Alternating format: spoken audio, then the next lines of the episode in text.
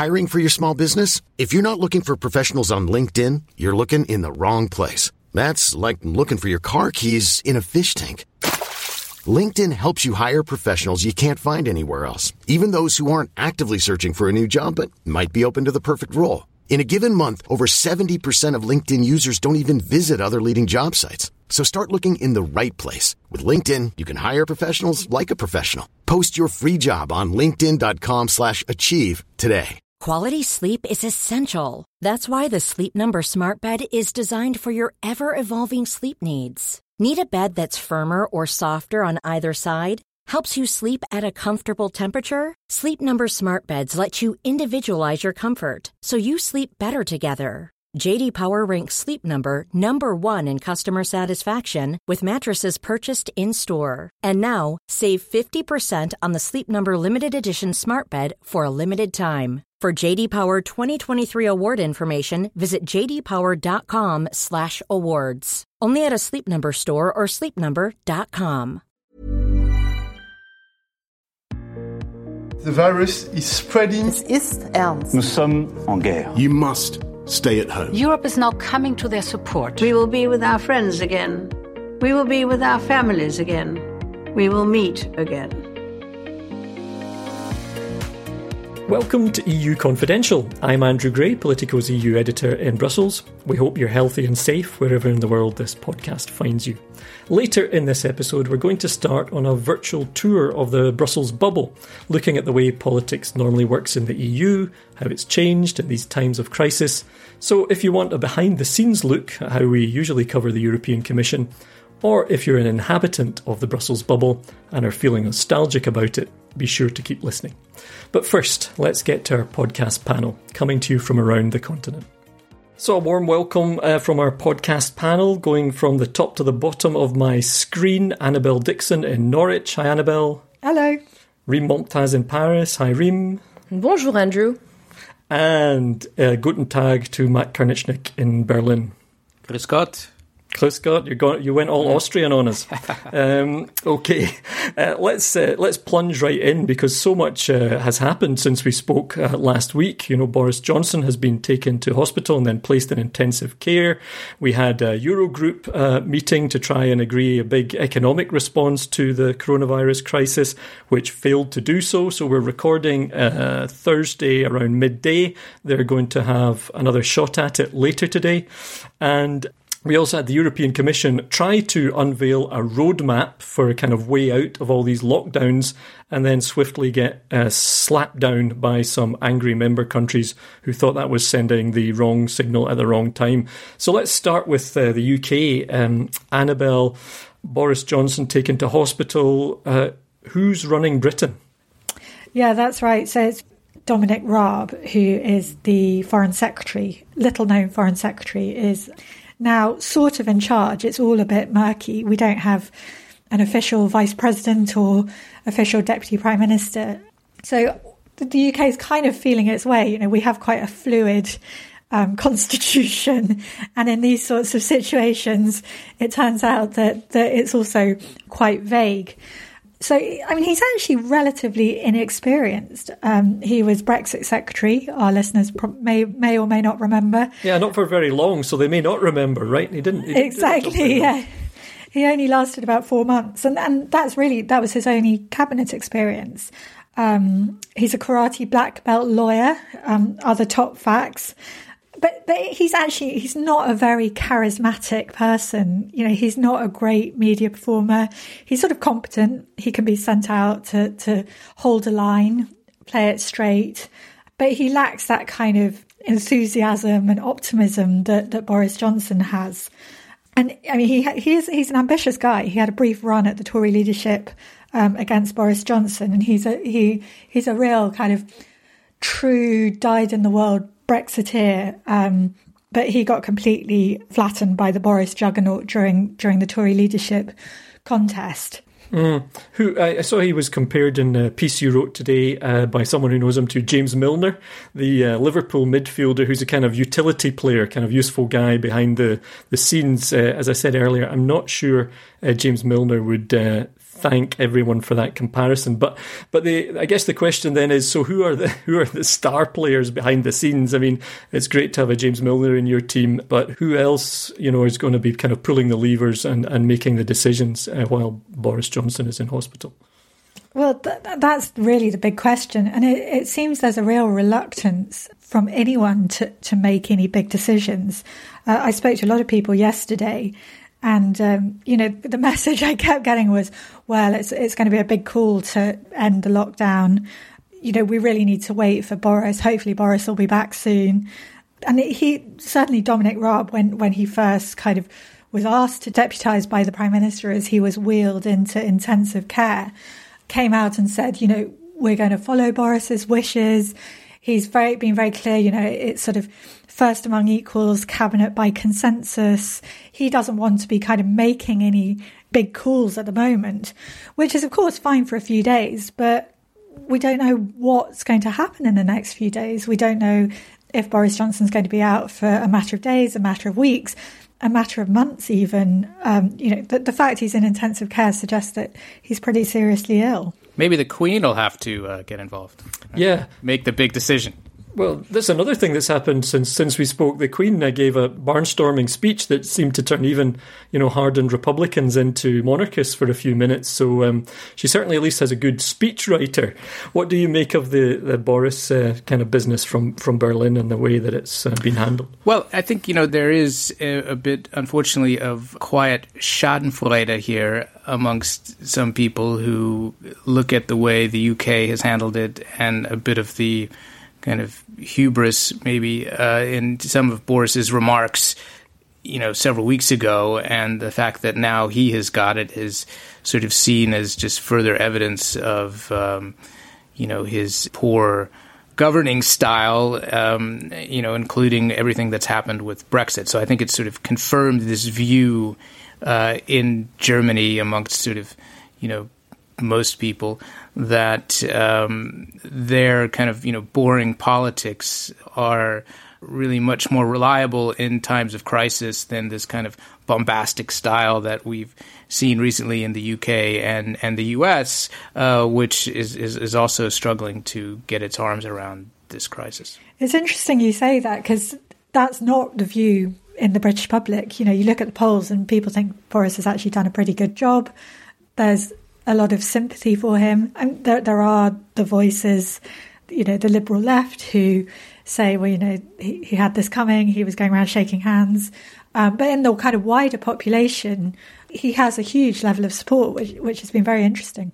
I think also it seems like all the all the leaders at the moment are benefiting. Same with, with Macron, right? From from high approval ratings, kind of national crisis people tend to rally around the leaders, at least at first. Yeah, I mean, that's the thing that's kind of bizarre or interesting in France is that while Macron's approval ratings haven't been this high in literally two years, he's at the, the highest level he's had in two years. Uh, at the same time, a, a, a, big majority of people, according to polls, think that the government has uh, hidden information from them, has been lying to them, hasn't really been taking the right decisions at the right time. You know, it'll be interesting to see once we're out of this this part of this crisis, whether uh, this bump that all of these leaders are, are having is actually going to hold. And that's that's true. When you get the inquiry, you know, there'll be inevitable inquiries about what went wrong when we have the full death toll. You know, we aren't at the peak of the crisis yet that could, of course, all change. But well, we've got the story in Politico this week about what went wrong, right? Yeah, exactly. We've already done the inquiry. Yeah, sorry, sorry, so it's done. Uh, you can read it on the website. Um, uh, but talking about you know when we get out of of this phase uh, brings us on to this whole question, which we started to talk about last week. What happens after a lockdown? Um, you know, how long will people put up for, with this, and when will governments feel it's uh, safe and wise to start easing the restrictions. And we've seen some countries start to take the first steps. Now, those were countries, in some cases anyway, that already had particularly tight restrictions Austria, Denmark, uh, the Czech Republic, talking about taking measures and starting to take measures to ease up a bit.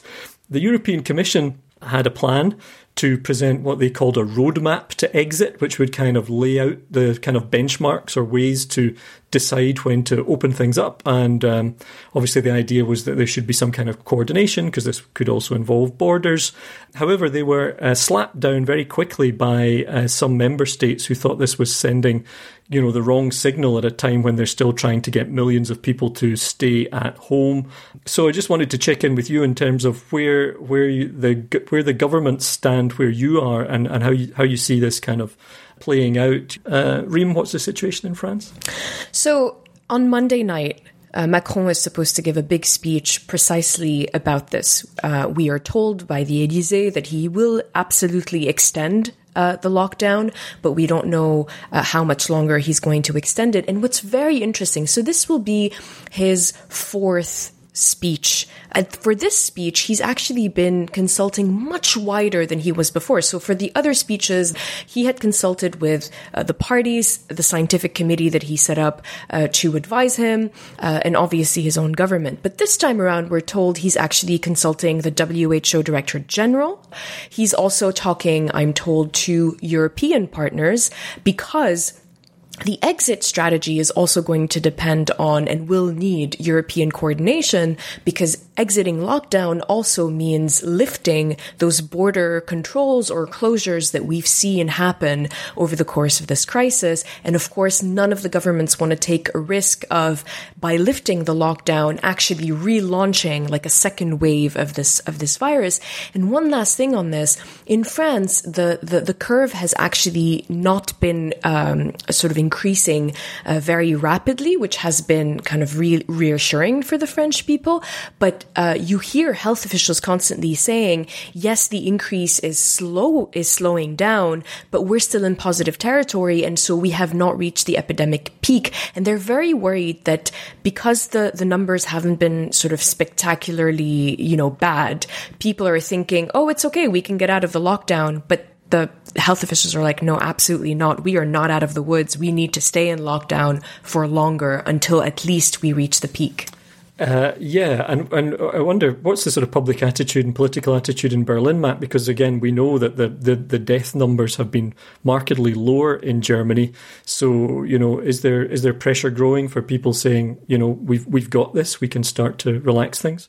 Well, I think you have this this tension everywhere, and they've set this date of after Easter, um, April the twentieth. I think is when you know they wanted to talk about possibly relaxing things here, and they're, they're just going to have to revisit it. I think on a on a daily basis. But the problem is the danger is over the kind of coming Easter break with the weather being as sort of warm as it is, and when you see the, the, the numbers falling slightly there's obviously a danger that people are going to think, well, you know, now we can go out again, we can meet our friends and um, go on walks in the park without, you know, having to worry about anything. And I, I, I think that is something that the uh, the federal government, anyway, is very concerned about. Yeah, Annabelle, where does it stand? When is when is a decision due uh, from the UK? Well, we're told that they're going to be reviewing it next week, but um, you know, very strong briefing that don't expect lockdown to be lifted anytime soon. In fact, they're even talking about you know tightening the measures. But as I said earlier, you know, in terms of some, someone being there to make a decision about ending the lockdown, there's also a reluctance, sort of politically Mm. Let's switch to the economic uh, front now. Um, we had this kind of virtual version of a of a classic all nighter, uh, Brussels all nighter, when um, uh, eurozone finance ministers were trying to agree on an economic uh, response uh, to the crisis. Uh, again, a lot of the dispute was around whether the idea of corona bonds should be on the table. there's also a discussion about how much to use the eurozone's bailout fund. Um, Matt, where do you see this going, or what are the big fault lines here? What's what's behind it? Because we're recording obviously before they have another shot tonight, so there's some things we can be pretty sure won't happen, but there are some things where we don't quite know how it's going to turn out. Yeah, I, I, I, think it's pretty clear that there won't be Corona bonds or Euro bonds, as uh, they're often called, and the reason is that Germany and its allies in Northern Europe are are not willing to go down that road. They don't want to cross this Rubicon of mutualizing debt because they fear that if you do it once, you're never going to manage to put the genie back in the bottle, as it were, even if, if in this case it were used on a, on a limited basis just for this crisis. It's something that they are almost ideologically, or not almost, they're very ideologically uh, opposed to it. And I think in Germany in particular, they've so po- poisoned the well in the population over the years. Uh, the mainstream parties with their strong opposition to this idea that it would be very impossible, it would be very difficult rather to explain to Germans why they were doing it now, even though you know you you have this crisis to deal with. So I think instead of this, they've actually done a very good job the the Germans and Dutch and so forth in diverting attention in this Eurogroup away from the Corona bonds by fighting with the Italians and the Spanish over the minutia of another question, which is the conditionality for loans from the bailout fund, which is called the ESM. And, and the, the idea that's on the table is that Italy, Spain, and other countries, if they want to, could take loans from this 500 billion euro bailout fund. And the, the question is, what kind of conditions would they have to agree to in order to get that money? And normally the conditionality for these loans is quite strict. And in this case, because this is not a case of a country not managing its books properly, uh, but you know more or less a natural disaster, the southern countries want somewhat uh, relaxed conditions. It, it, really, at the end of the day, is kind of a minor point, and this money in the fund is unlikely to be enough at the end of the day to uh, give Italy what it needs anyway, for example. But this is sort of a classic example of how, you know, there's a lot of sort of theatrics, there's a lot of back and forth, these long meetings. At the end of the day, not much really comes out of it. And I think if something really is going to happen here substantially, it's going to have to be at the leader level and, and not at the uh, finance minister's level where, where it is right now. Okay. Anything else anybody wants to raise before we wrap up? Yeah, I, I, would just say on this question of aid for Italy and the other southern countries that I think this is an issue that's just going to keep coming up. It's not going to go away if, as most economists think, their economic position just continues to deteriorate dramatically. In the coming weeks, there's going to be no way around trying to find other ways to go in and help. And if you look at the way that uh, Germany in particular has dealt with past crises of this nature. It's it's always been to do as as little as possible until they have no choice but to do something big. And I, I don't think that we're maybe at that stage yet, but it seems like we're going to get there pretty soon. So I would say, you know, kind of watch this space. And I, I think it's a mistake for people to be distracted by the Dutch and this other things, because I think what the Dutch are doing, they're basically acting as a proxy for Germany in this whole debate, and they're they're doing a very good job of kind of deflecting attention away from what's going on in Berlin and Berlin's position on these issues by by playing essentially uh, the bad cop. But I don't think many people who look at this stuff closely or understand the political dynamic would think that you know the Dutch could stop Corona bonds if Germany really you know wanted to go down that path just to add to what Matt was saying, I think it's also interesting to see kind of the bluffing that's also being being done. You know, you hear some in France say, "Well, if no one's going to move, we actually can't uh, can't live with the political consequences of Italy and Spain feeling left out, so we may have to move on our own." Whether they actually have the ability to do that, aka without Germany and the Netherlands, seems a, a, little sort of uh, you know far fetched to me, uh, but it's interesting that they're you know putting that out in terms of feelers. Uh, and the other thing I think that's that this is revealing is that you know the Franco-German whatever compromise is no longer enough actually to get Europe going. I mean, there are other countries now who say we're no longer willing to just fold to whatever compromise you two figure out. And I think that's also a, a, an interesting new dynamic in the EU. Yeah, and I think things are just very heated on all sides, right? This is, um, um, you know, Corona bonds has become symbolic of something bigger, uh, rightly or wrongly, and so you really feel that it's uh, it's become quite fundamental. And I think you know there's just a danger, right, when anything becomes so fundamental and so much um, emotion gets attached to it, rightly or wrongly, then you know the stakes just get a lot higher for everyone. So we'll see how it plays out. Okay, uh, Annabelle, Rym, Matt, Thanks very much. Thank you. Bye. Happy Easter. Thank you. Happy Easter. Oh, yeah, happy Easter. Did you get your eggs, Annabelle? Were you allowed to buy the eggs? no, but I've heard the Easter Bunny's a uh, key worker, so. really? So he's okay. Glad to hear that. Now, as promised, we're going to take you on a virtual tour of the Brussels bubble. And our first tour guide today is Lili Bayer from our Brussels politics team. So, Lili, we're doing this uh, virtual uh, Brussels tour or tour of the EU quarter. Um, something to give nostalgists who are missing the Brussels bubble at the moment something to think fondly of, and to also explain to people who are maybe not so familiar with how the EU quarter normally works, how it does normally work, and how it's working at the moment uh, in the middle of the lockdown. So, you're going to be our guide for the midday briefing, the midday press briefing from the European Commission. So, just um, set the scene a little bit for us. So the midday briefing, unsurprisingly, uh, takes place around noon every day of the week at the European Commission at its main headquarters, the Berlaymont. Uh, it takes place in a big hall that has a lot of small cabins upstairs for translators. And usually, well, depending on, on the day, we could have a, a dozen reporters, or um, on a very busy day, uh, even a few dozen. At Politico, we usually try to have at least one reporter go to the midday every day to ask questions. And for us as reporters, the big advantage of going to the midday briefing at the Commission is that it's really the one time of the day, the one place where you could go and pose any question you want.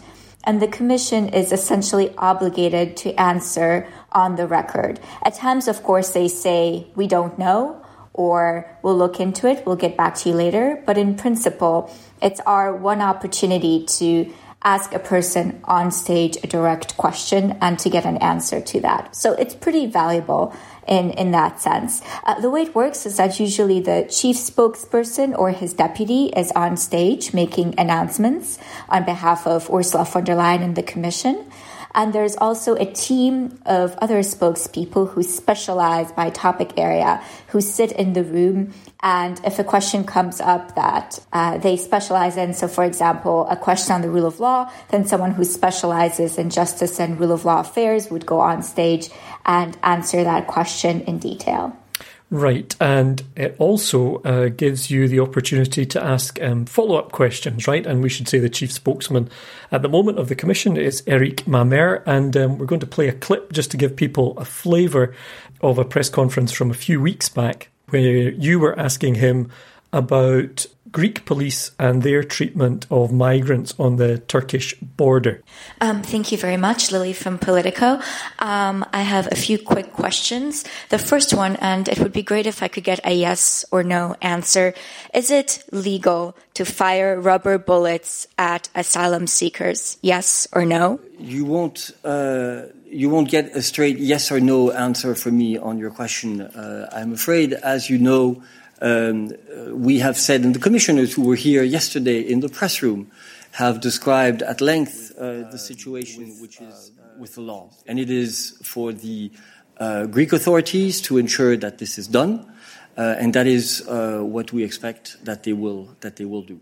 I, am just a bit confused because, as, as the guardian of the treaties, it is the Commission's duty to examine things like this. So I don't understand why we can't get this is the second day I'm asking this question why we can't get a straight answer. Is it legal under EU law to fire rubber bullets at asylum seekers? I would say that uh, you cannot have a theoretical question like that. It all depends on the circumstances, and it is for the Greek authorities in their time. And so I think the interesting thing there is that um, even though he is not keen to answer, he is at least pressed to answer. And he's pressed not just by you, right? This is another thing that can happen is that then other colleagues can, can follow up, as, a, as an Austrian colleague did. Follow up to Lili's question. You said you expect the Greek authorities to act in line with the law, the EU regulations, and so forth and so forth how do you control whether they actually do it if you say that the use of rubber bullets actually depends on the circumstances? And then, secondly, I mean, how valuable do you think all of that is, given it in a sense you didn't get the answer, a clear answer there, but what do you think the value of, of the follow up is? I think the follow up is actually the most important element of the midday in the sense that oftentimes we, we, get answers that feel a bit canned, memorized. Sometimes spokespeople even read them. They're just reading out the commission's formal line. But by then asking for a follow up, we can probe a bit deeper, um, try to get a few more details, or even just highlight at times for our readers that the Commission simply does not have an answer on a particular topic. Um, so it's a very powerful tool. And really, in our current situation with most of us working from home, um, it's the thing that we miss most. So now we have to send our questions ahead of time in writing by 11 o'clock. And there are a couple of shortcomings with that. First of all, we don't know what kind of announcements will be made that day. So we're sending in questions on topics of our choice without knowing what topics are going to actually come up in the midday. And without being able to do follow ups real time, we can't actually address what's being said on stage. Um, and another issue, of course, is that the spokespeople currently get to select from a set of written questions, the ones that they will read, and they get to choose how to respond, of course, on stage. But if they don't fully answer the question or they only partially answer it, we have absolutely no mechanism of following up and of asking them to fully address the question. And I think many of our colleagues at Politico and also our colleagues in other publications have been in situations um, over the past weeks where uh, potentially they sent in questions that were not fully answered, but then they couldn't get them fully answered because there was no mechanism to do that. Yeah, let's hear a clip from a, a recent press conference when uh, the Commission President Ursula von der Leyen came into the press room. One of the slightly strange things about this is they still do it in that press room, right, where they stand at these podiums in this pretty much empty room. Um, so this is a press, a recent press conference where Ursula von der Leyen was uh, announcing the Commission's proposal for a kind of unemployment reinsurance scheme. Now, we'd submitted several questions, uh, none of which were posed. And you can get a flavour of the strangeness when it's basically the spokesman asking the questions uh, of the Commission President. Thank you very much, President. We have uh, received many questions. Um, the first that uh, we will take is from Ana Nunes Milara from Spanish television Telecinco. Has the European Commission talked with member states in order to be sure that it will get the 25 billion guarantee? Which country has shown interest in participating? And in this line, when do you expect this money will get to Spain or Italy? Well, I have uh, first mentioned SURE at the European Council, so to all heads of state and government. Uh, in our last European Council, I am in ongoing contact with the heads of state and government, and indeed I followed up with some of them explicitly on the instrument of SURE. Um, those I've spoken to were interested, they were open, and they were positive, and this is important. So now we put forward our proposal. It will be discussed in the Eurogroup, and we're confident of quick uh, adoption. Second question from Ep Ehan from the Estonian Public Broadcasting. Is there enough political support for the plan among northern states who have? Been- okay, now uh, uh, as we were saying, that it doesn't have to be this way, or it doesn't. It seems to us anyway that it does not have to be this way. Uh, there are other uh, organisations which have found different ways to try and simulate something a bit more like a regular press conference. What's been your experience of those?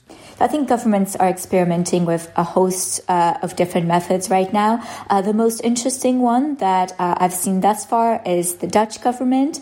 Which has tried through WhatsApp, through Zoom, uh, to keep in touch with journalists and also to give us the opportunity uh, real time to ask ministers questions. So, for example, I attended a virtual press conference with the Dutch Foreign Minister Stef Blok, which was on Zoom. And like any video conference, we saw him uh, sitting in front of his computer screen talking to us directly, and any reporter that wanted uh, could raise their hand virtually um, and directly ask the minister a question and get an answer. Okay, but we should say that the Commission has addressed these concerns uh, during a recent midday briefing. Here's a summary of what Eric Mamer had to say about why a virtual press briefing hasn't been possible so far. Uh, I've never said that uh, we would not consider other options. In fact, we have been looking uh, for some time at um, other options um, to uh, allow for a more interactive press briefing. But contrary to what I read on Twitter feeds in particular, it's not as simple as seems to be implied. It's, uh, you know, it's technically not easy. Um, we need to be able to organize things by subject. We have to make this secure for you. I keep seeing things on Twitter saying, just use app X, just use app Y. And then you need, read in the newspapers, and our IT services uh, says itself, many of these applications are not secure enough according to our criteria, or we have no proof of their security. And there could be data breaches that affect the journalists. And um, last but not least, um, we want uh, to put in place a system that is equivalent, or actually identical, to what uh, the Parliament and the Council will be using so that you don't have to juggle, as I know you are doing at the moment, between lots of different apps or lots of different um, systems. There's also the vexed issue of follow-ups, uh, which I which I understand. Uh, but first of all, let me remind you that we are always uh, available for follow-ups bilaterally after the midday briefing, and that if a spokesperson wants to give you an on-the-record answer uh, on a follow-up, uh, he can he or she can do that, and you can uh, both make it available on social media so that it's available to um, to everyone. There is also another part to the midday, right, where people can come up to the podium afterwards, right? And that's another that can also be a kind of useful element of of the midday briefing, right? Absolutely. So usually after the briefings, uh, some journalists stay on and go talk to the specialized spokespeople a bit more in depth about certain topics. And they get a lot of background material uh, that way, things that were not said from the podium, or sometimes things that the commission is not fully comfortable saying in front of the cameras, but is more comfortable saying off the record. And, and that's a very useful tool. Yeah, I think so. And I, I guess we would argue from our point of view that I do think taking the temperature of the press corps is sometimes very useful for them in terms of being able to feed back to their bosses this issue is big, we're going to have to come up with a better answer, right? Whereas at the moment, I don't think they really get that sense immediately of, you know, what's kind of gone a bit radioactive, and that can make them look pretty slow to react sometimes. There does seem to be a disconnect. you could be a spokeswoman. That's a very diplomatic answer. Uh, okay, Lili, we'll leave it there. Thanks very much for the virtual tour of the midday briefing. Thank you. And that's all we have time for on this episode of EU Confidential. Please rate the podcast by giving us some stars and leave a review. You can also write to us at podcast at politico.eu. We're wishing you a wonderful and safe holiday weekend, even though it's not a normal holiday. We'll have a special coronavirus episode on Monday for those of you who have the time to listen and have enjoyed these extra doses of Politico coming through your speakers or headphones in recent weeks. Until then, I'm Andrew Gray, thanks to our producer Christina Gonzalez, and thanks to you for listening.